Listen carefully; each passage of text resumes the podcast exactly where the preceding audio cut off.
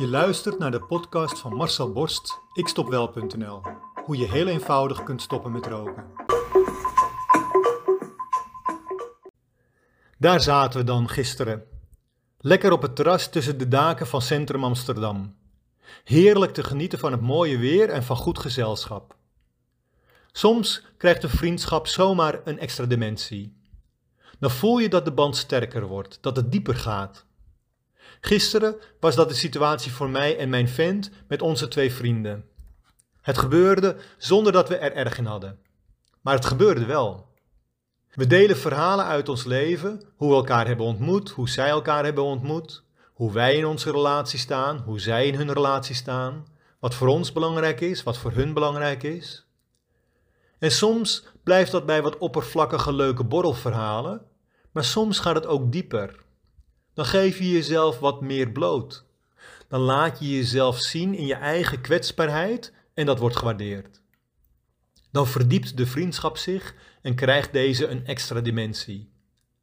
Je bent nu al een tijdje lang enthousiast aan het luisteren naar mijn podcast. Wij hebben daardoor ook een band gecreëerd, een soort van virtuele vriendschap. En ik krijg heel vaak leuke reacties. Dat ik mensen heb geïnspireerd en dat ze nu een niet-roker zijn, zelfs zonder het gebruik van mijn programma. Vrienden zijn er om elkaar te helpen. Op Facebook vertel ik regelmatig dat juist de coronacrisis een reden is geweest om te stoppen met roken. Omdat roken je longen verzwakt en corona een longinfectie teweeg brengt. Dan is het bij mij 1 en 1 is 2. Maar niet bij iedereen.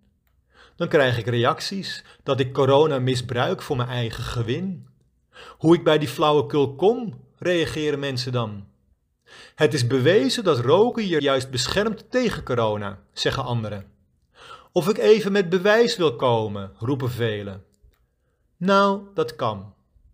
Dus stuur ik ze in ieder geval de onderzoeksresultaten van vijf uitgebreide wetenschappelijke onderzoeken die allemaal in de afgelopen maanden zijn gedaan in China, Italië en in Amerika. Ik kan er tientallen toesturen.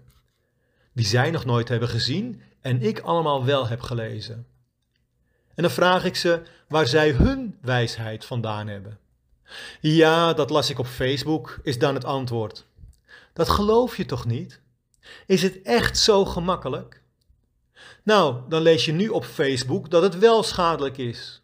Dat relatief veel meer patiënten op de IC liggen die roken. Dat zij wel veel meer risico lopen om opgenomen te worden. Dat veel meer rokers, voordat ze naar de IC gaan, al overlijden aan corona. De personen die aan mij bewijs vragen en dat ook met terugkerende post ontvangen, vraag ik ook altijd even of zij mij hun bewijs willen toesturen. En dan blijft het stil. Dan blijft het akelig stil.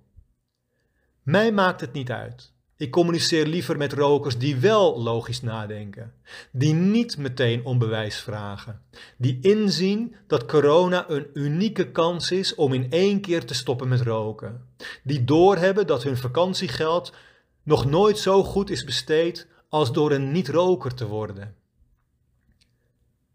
En voor die mensen zoals jij zet ik me graag in. Niet 200%, niet 500%, maar 1000%. Wil jij ook stoppen met roken? Wil jij jouw rokende collega's van het roken afhelpen? Kijk dan op mijn website ikstopwel.nl en neem contact met mij op.